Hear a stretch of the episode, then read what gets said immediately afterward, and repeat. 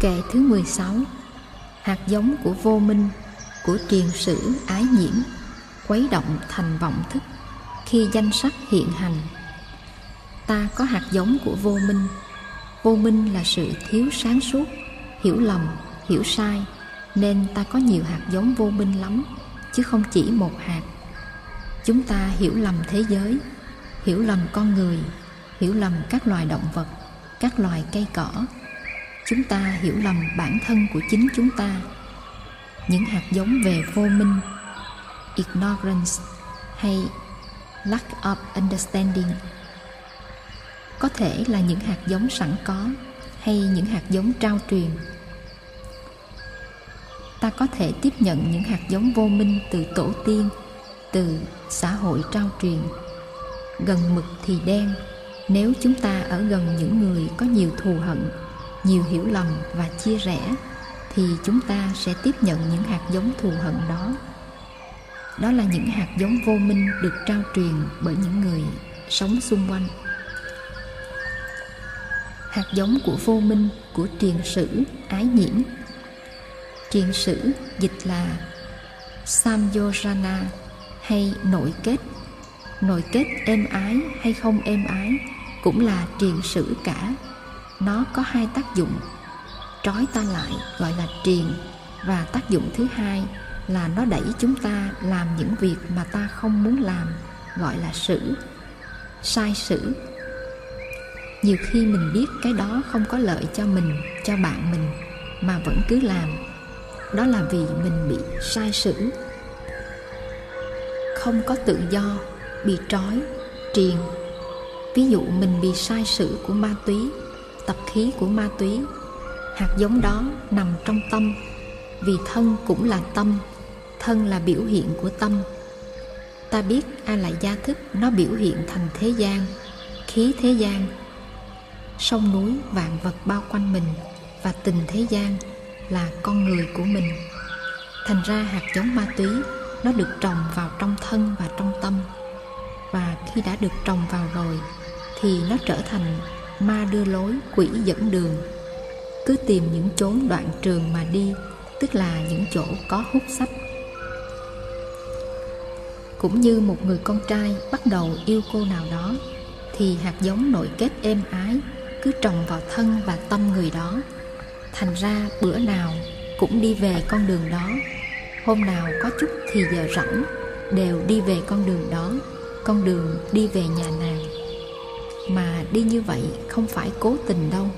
Đôi khi anh chàng biết rất rõ là đi ngang cũng không thấy được mặt, tại vì đi ngang cô ta đang ở trong phòng, chứ đâu có hiện ra cho mình thấy. Nhưng mà triền sử nó cứ đẩy mình đi vậy thôi. Sức mạnh mà nó đẩy mình đi là nội kết, nội kết êm ái.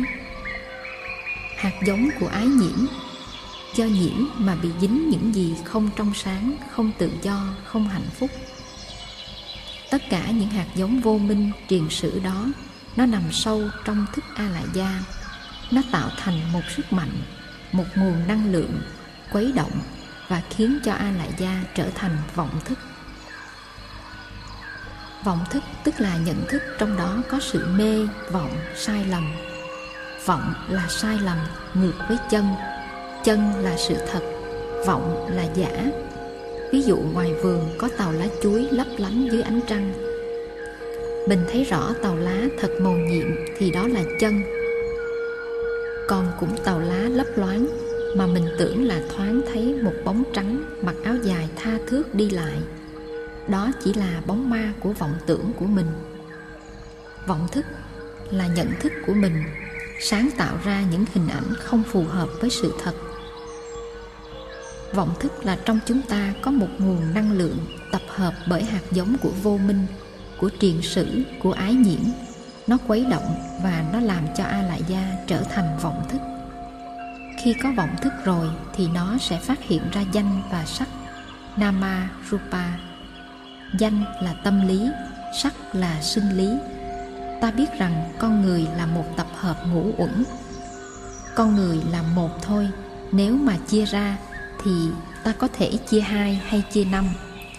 Chia hai thì danh, tâm lý và sắc, sinh lý. Chia năm là sắc thọ tưởng hành thức. Sắc là sắc, còn danh là thọ tưởng hành thức. Học tới câu thứ tư của bài tụng này, khi danh sắc hiện hành thì ta tự nhiên nghĩ đến đạo lý mười hai nhân duyên, mười hai hữu chi. Chi thứ nhất là vô minh, thứ hai là hành. Hành là sức mạnh tạo ra vọng thức, tạo ra vấn đề, tạo ra bất an, tạo ra ham muốn, tạo ra sự chạy theo, mà cái gốc của nó là vô minh, triền sử và ái nhiễm. Khi nào mà trong lòng mình, trong con người mình mà có hành thì mình biết là mình sẽ phải chạy, chạy theo cái gì đó, phải làm cái gì đó. Có cái lực đó thúc đẩy mình bên trong. Vô minh tạo ra hành. Ví dụ như mình hiểu lầm người nào đó thì có nguồn năng lượng bực bội, giận hờn sinh ra. Nguồn năng lượng bực bội, giận hờn là hành. Trước đó mình khỏe ru, nhẹ nhàng. Vô minh sinh hành, hành sinh thức. Có thức nên phân biệt là tôi bị anh đó khinh khi xài xể, anh đó với tôi là khác. Cái đó là thức, tức là phân biệt.